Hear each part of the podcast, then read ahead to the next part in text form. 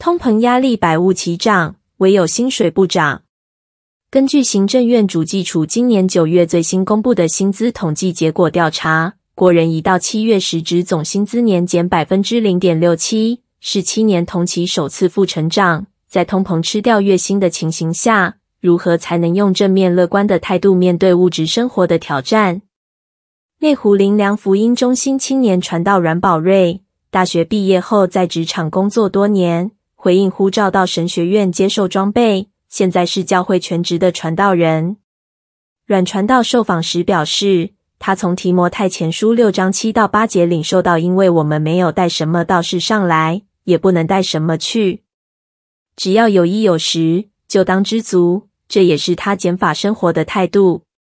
当人可以减少对物质生活的欲望及外表行头的追求时，就能放下对钱不够用的害怕、焦虑及不安。人的欲望是无止境的，倘若没有知足的心，无论生活用度是充裕或缺乏，都会被欲望和苦毒所捆绑，成为金钱的奴隶。无论是与同学和朋友的薪水，还是与全职侍奉前从事金融相关行业领的月薪相较，阮宝瑞现在担任全职传道人的月薪只在一般行情，但他心里很知足。辅新婚一星期的他说。他设定自己上班期间除了早餐外，一餐预算不超过一百五十元。同时，手机设定提醒讯息，在用餐前就会自动跳出来提醒自己不要超支。若是参加花费较多的聚餐活动，他就会刻意在几天前就节省几顿午晚餐的餐费，让餐费的总预算不会超支。这样，他每个月平均都还可以储蓄到两三千元，不会成为零存族。结婚前，阮宝瑞是住在家里；婚后，他跟太太在内湖租屋，每个月就多了房租支出。他就将婚前原本住在家里时帮忙分担水电费及瓦斯费的必要开销，转为婚后支应房租使用。他也减少使用信用卡付款的花费。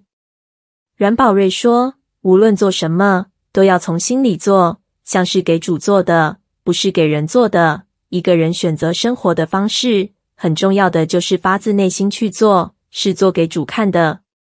事实上，现今台湾的社会氛围其实是与简朴的减法生活背道而驰的。无论是网络社群还是媒体，都在极力刺激消费。日常生活中就会遇到各样的广告、促销活动，想办法要让人把钱从口袋掏出来。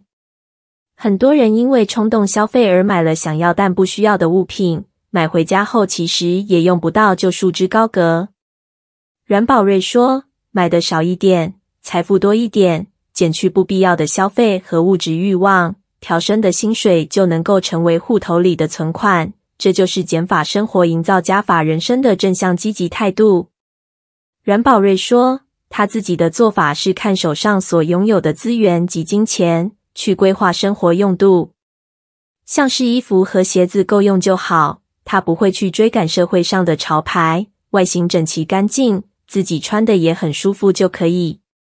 像他的贴身衣物都是穿到破掉，衣服则是要到褪色才会丢弃买新衣替换，鞋子则是穿到底快磨平了才会去买新鞋替换。因为鞋底若磨平了，下雨天容易滑倒，这个维护人身安全的钱不能省。他的经验和建议是，同一双鞋不要连续穿两三天，这样可以延长使用寿命。而下雨天则可以穿防水材质的鞋。像他最近一次买鞋，也是约莫两个多月前去畅货中心特卖会捡便宜买的。他平常会替换着穿。有一段时间，他很喜欢吃垃圾食物及甜食，在节制口腹之欲后，就减少吃那些高热量垃圾食物的次数及花费，不但省了饮食开销。还瘦身了十一公斤。婚后，阮宝瑞跟太太一起去买菜，会刻意去传统市场购买，因为那里平均售价比大卖场便宜些。如果到超市购买，他会尽量货比三家，即便是小资族，也能在减法生活中过得丰盛有余。阮宝瑞说，减法生活有一个健康的心态，就是放下自认我不够好的压力和自责。找到自己的人生目标，找到自己想要的生活方式，为人生做加法。人们对于外在物质生活有一定的欲望，这是存在的事实。但他的态度是相信天赋会供应一切生活所需。他特别指出，这里的关键字是一切所需要的，而非一切所想要的。在日常生活所需用的，神一定会给艰辛信靠他的人够用的恩典。神所交托到手上的每项资源和钱财，都是可以好好支配和运用的。一个凡事知足的人，就不会有比较的心态，看别人有，自己没有，不必觉得自己不如人，而是感谢上帝让自己现在所拥有的一切，并且妥为珍惜，因为那些都是神所赐下的恩典。